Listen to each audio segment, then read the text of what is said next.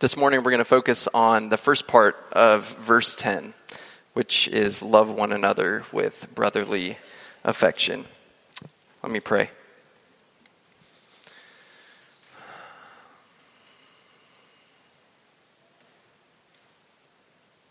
Father, I pray that you would sustain the joyful, comfort the downcast, release the captive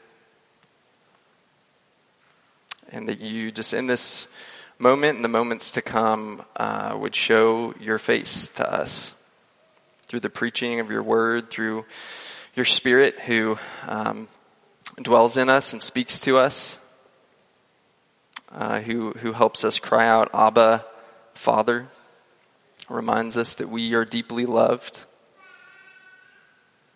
Uh, thank you for this uh, time. In Jesus' name, amen.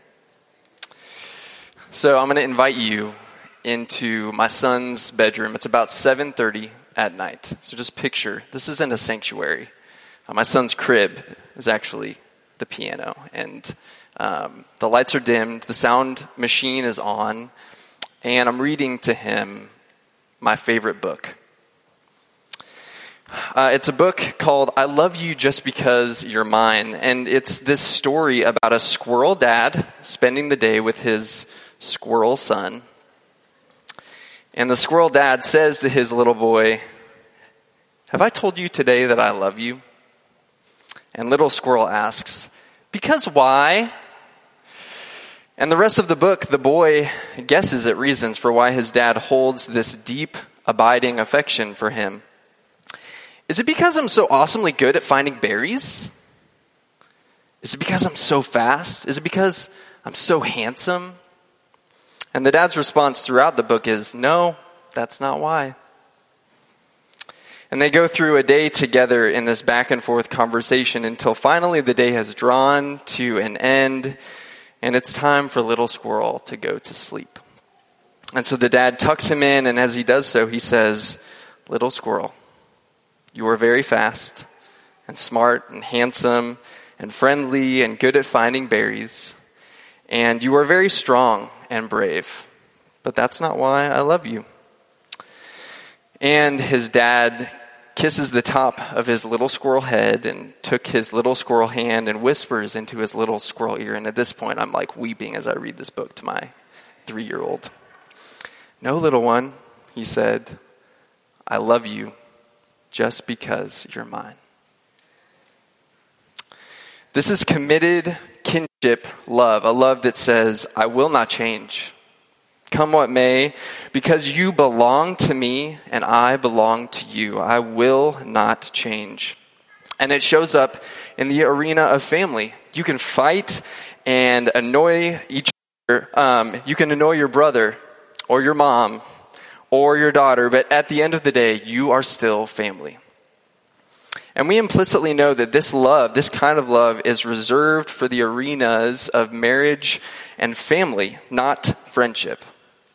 We have these clear demarcations about family love versus friendship love.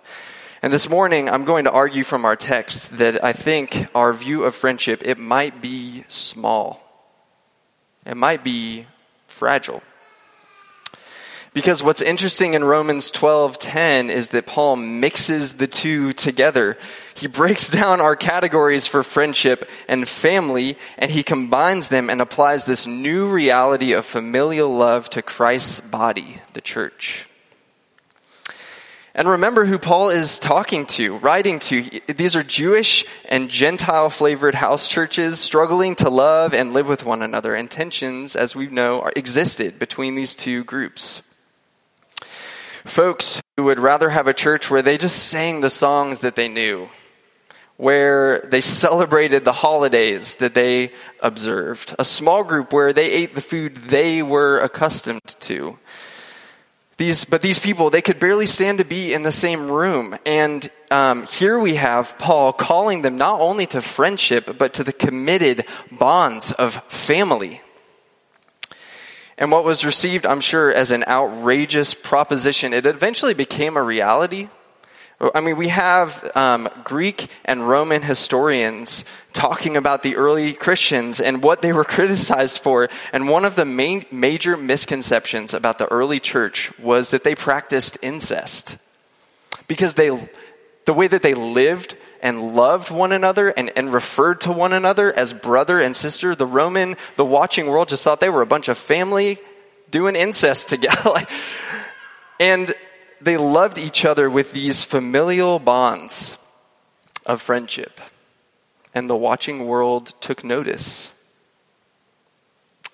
So, our big idea today, as we set our view of friendship before the Lord, and um, I'm sure just as you come in here today with all of the joys and hurts that you have experienced in the context of friendship, you bring those to the Lord today. We set it before Him, and we consider this that genuine love turns friends into family, infatuation into affection, and selfishness into sacrifice. So, first, it turns friends into family. So, like I mentioned above, Paul, he mixes with our categories of, of family and friends in verse 10. Paul writes to Gentiles and Jews, these ethnic groups struggling to be friends with one another, struggling to live with, together with all of their differences, and he says, be devoted to one another with brotherly affection. So these two words here in the Greek are eye opening. So this word for brotherly affection, um, Paul uses the noun Philadelphia, which combines the words philos, which means beloved, dear, dear, kindly disposed. It's, it's the language of friendship love. He combines philos with adelphos, which means brother, or literally just someone who comes from the same womb. Second, Paul uses this adjective, um, philostorgos, which is a word that actually it's the only place in the New Testament that this word happens. And it combines again this, the stem philos, which we just talked about, with this word storge, a term used for kinship love, usually the love between a parent and a child. So what is Paul doing? He's, he's mixing the lines here between family and friendship. He's saying to men and women uh, in the church, love each other like brothers and sisters. Love each other like moms and sons, fathers and daughters. Love each other like family. And this would have been challenging for his audience because in the first century Greco Roman world, family was everything. It was the central social unit in the first century. And this challenges our framework for friendships too, because it hasn't always been this way, but today the nuclear family is the planet around which all other relationships orbit, right? The nuclear family, wife and kids. And I think the single folks in the room, you probably feel this the most. You feel that reality the most because you've, you've experienced your closest friendships go from singleness to dating to engagement to marriage to kids, and you have just felt your friendships just slip through your fingers like sand. So, what does this robust vision of friendship as family actually look like? So, we're going to look at John 19 to see how this reality um, plays itself out in the life of Jesus. So, this is from John 19. Jesus is, is nailed to the cross. It's, it's one of his last words that he says.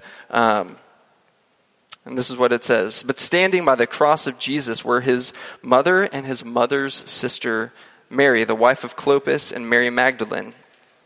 When Jesus saw his mother and the disciple whom he loved standing nearby, which is John, he said to his mother, Woman, behold your son. Then he said to the disciple, Behold your mother.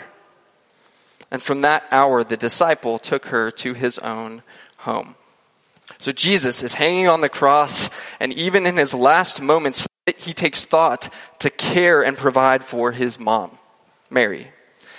And how he does so is so surprising. He asks John, the author of this gospel, the disciple whom Jesus loved to bring Mary into his home to provide care and protection for her after he departs. He says to Mary, his mother, Woman, behold your son. He says to John, Behold your mother. And mind you, he asks this of John. He asked this of John, not his own biological brothers, which weren't actually at the cross at that time. Mary's own sons. He doesn't ask Mary's own kids. He asks John to take care of his mom. Um, and I think to Jesus' kinship blood relations, it takes a back seat to our new family in Him. And some of man, that rubs you the wrong way. Some of you, that gives great hope. So, what does this mean? I don't think that it means that Paul or Jesus, for that matter, is asking us to care less for my blood relatives. I think that would be going against one of the Ten Commandments. So, I don't think Jesus is asking us to do that. But, however, I think he's asking us to see that our family has been expanded.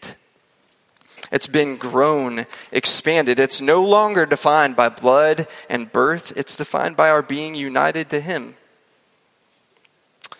So take a moment and just look around you. I see all of you. I just want you to look around at one another. How do you see one another in this room? How do you see folks in your small group? If you get a job offer in Omaha or on the West Coast, will your familial bonds with us give you pause before you just take up your roots and leave this place? If we offend you unknowingly or get into a just a knockdown, drag out fight, will you will you unfriend us? Will you go to a different church? Um, will you avoid eye contact with me in public? Or will you stick it out, address the hurt, just make the awkward conversation and, and, and because of the fact that we are linked together, united in, in Jesus, that we are brothers, sisters, mothers, and fathers to one another. So genuine love, it turns enemies into friends and friends into family. What else does it do? Secondly, it turns infatuation into affection. So we've already looked at the Greek here, but this word here for, for brotherly affection is Philadelphia, which carries this sense of a warm affection for a brother or sister in Jesus. However, the problem that prevents both those inside the church and outside the church um, from achieving this, this sort of robust friendship is that sex is everything. Now you're all listening. What? What did you just say? Sex is everything. The first century Roman culture, it wasn't too different from ours today. Paul addresses it in multiple letters, including this one, the book of Romans. He addresses the sexual immorality of the Greco-Roman world. And Paul would have similar words for us today inside the church because we think that, that sex is everything, it's everywhere, it's under every rock, and so we place these, these legalistic boundaries around it. Just, just stick with me here. Paul writes elsewhere um, about this in his first letter to Timothy, instructing him how to handle non sexual intimacy with his congregation as a young pastor. So look with me there. This is 1 Timothy 5. He says, Don't rebuke an older man, but encourage. This can also mean comfort in not just a verbal way, but a physical way. Comfort him as you would a father, younger men as brothers, older women as mothers, younger women as sisters in all purity. Friends, I think that we've thrown the baby out with the bathwater, so to speak.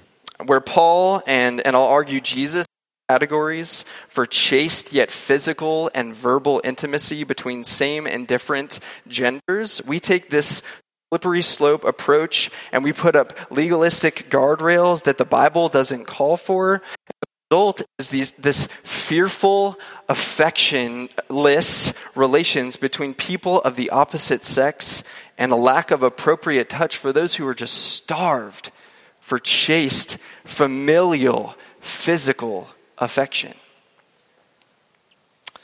So genuine love turns infatuation into affection. So how is this possible? We'll look again at a scene from the life of Jesus.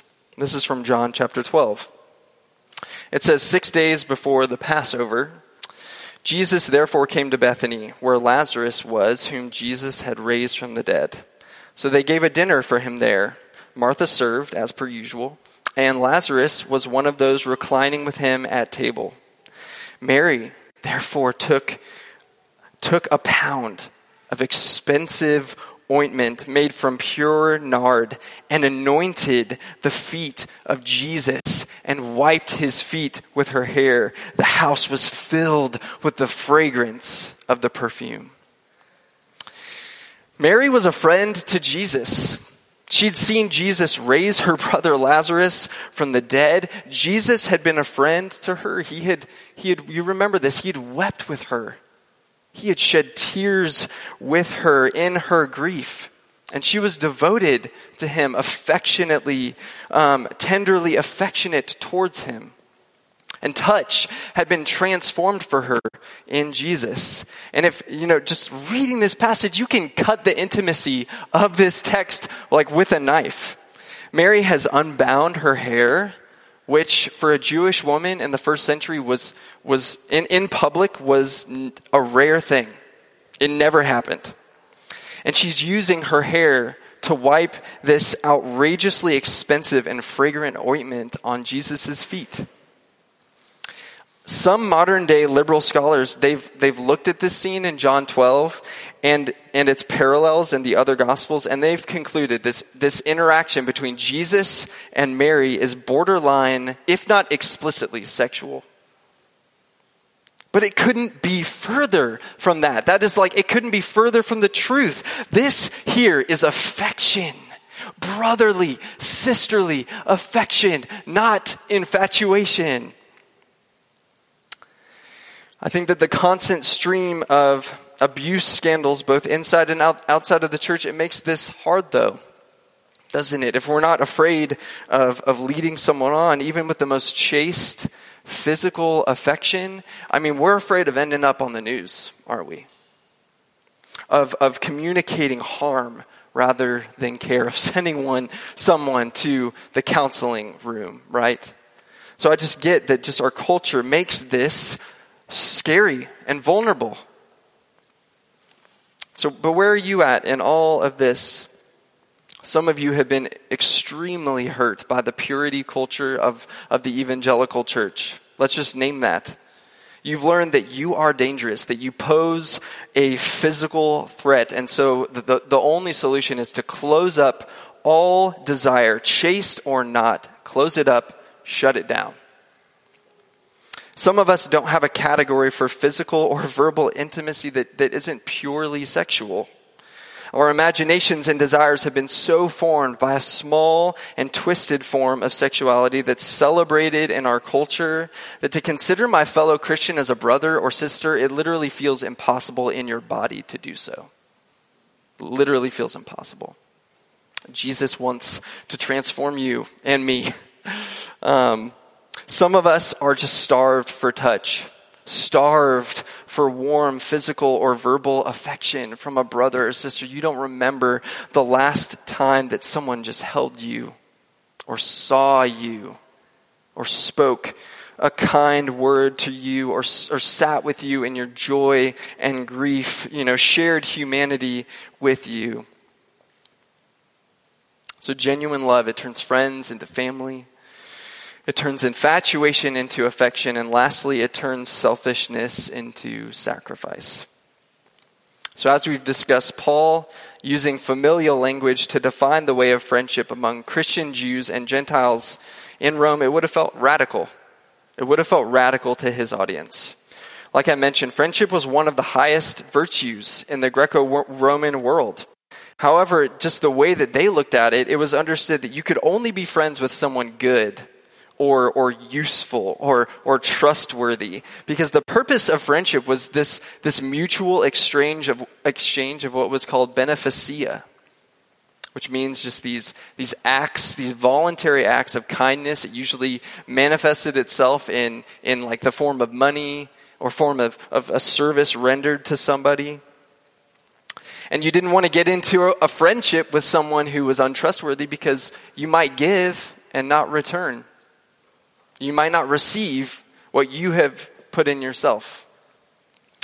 And at its core, then, Roman friendship, it was utilitarian. You helped each other. You helped each other advance in society, gain political influence, live a more stable life.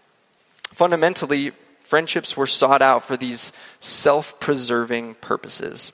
And in our culture today, man, it's not much different. I think freedom is everything to us today. And if we enter into a friendship with anyone, they exist, that person exists for my own self actualization, my own self discovery. If they hinder my freedoms, my ability to, to be me, then, then I just get rid of them without thinking about it twice.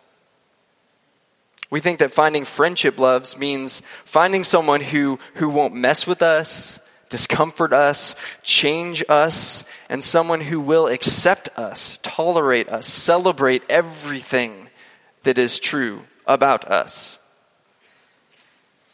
And Jesus just had a different view of friendship. So let's la- look at this last scene in Jesus' life. This is from John 15. Jesus is addressing his disciples in this chapter in what's called the upper room discourse. And he says to them, this is my commandment that you love one another as I have loved you. Greater love, agape love, has no one than this that someone laid down his life for his friends. So while friendship in the first and 21st centuries is mostly defined by, by selfishness, Jesus defines it by one's ability to bear another's cross. He defines it not by the preservation of oneself, but by, by giving, but by the sacrifice of it. So listen to this, this extremely helpful quote. This is from Wesley Hill. He's a professor, he's and, and a, a priest. He's written a lot on the topic of friendship. He says, Friendship, then, for Christians who take their cues from the arc of the scriptural story, lives with pain.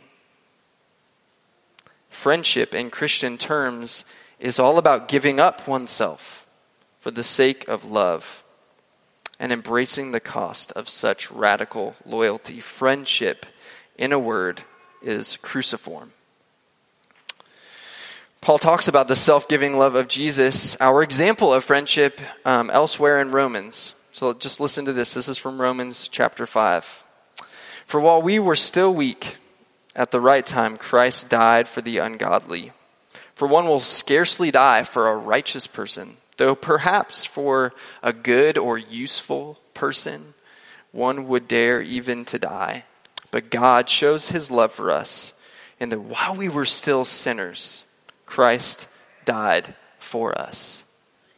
That's the, that's the kind of Jesus friendship um, that he shows to us. Paul here is highlighting the limits of this Greco Roman version of friendship. He's saying that the best of human empowered love is that someone, someone might die for a person who is good or useful, someone who has benefited us in some way.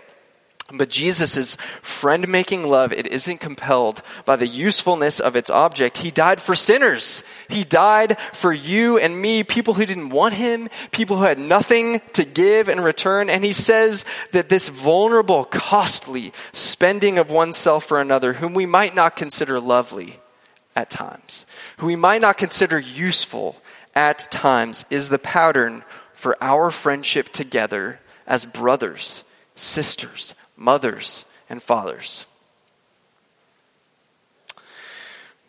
So, have you experienced this kind of friendship? Someone who spends themselves for you, who sticks out with you when you let them kind of into the inner sanctum of your soul. Who, when, when they see um, not the facade that you've put up, but just the real you, the real you the, the beautiful and broken, the, the praiseworthy and terrifying parts of you. They see it all. They spend a day with you and they see you yell at your kids, or they see you, they know just what you do when you're alone. Like, they, they just know you. They know you. And yet, they're committed to you. They say, I love you, sister. I love you, brother. Because you're mine. Because you're mine. Who is that person for you? Uh, another question Who is the sister or brother that receives that kind of familial love from you? Who is that person? Can you, can you picture them in your mind? Would, would Spirit, would you put someone on their hearts right now?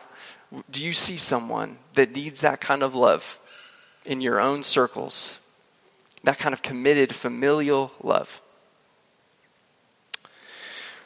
Um, some of us have waited a long time for a friendship like that. Some of us have had it. Oh, we've had that gift, that given, committed friendship, and we've lost it. Some of us are so cynical and hardened to that kind of, of sweet, beautiful, familial love that we, we just, we can't long for it anymore. You and I need to, to present um, our grief to, to Jesus and know that it is a promised given thing when you come into the body of Christ that you, one of those, those spiritual blessings in Him is a family. You get a family. You're adopted into a family. So we need that sort of love. And the world, friends, needs a church that's held together by that sort of love.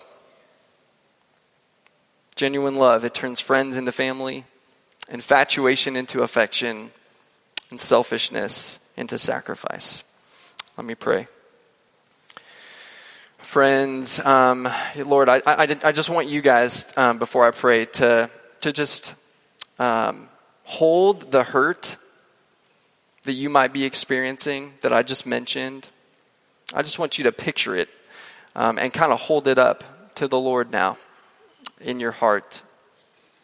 Jesus, would you attend to these dear ones, these beloved ones?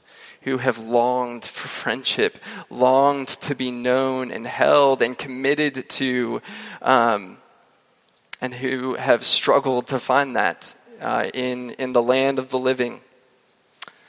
Uh, it, it's, it's this kind of love that you communicate your committedness to us through these brothers and sisters that you've given us in Jesus.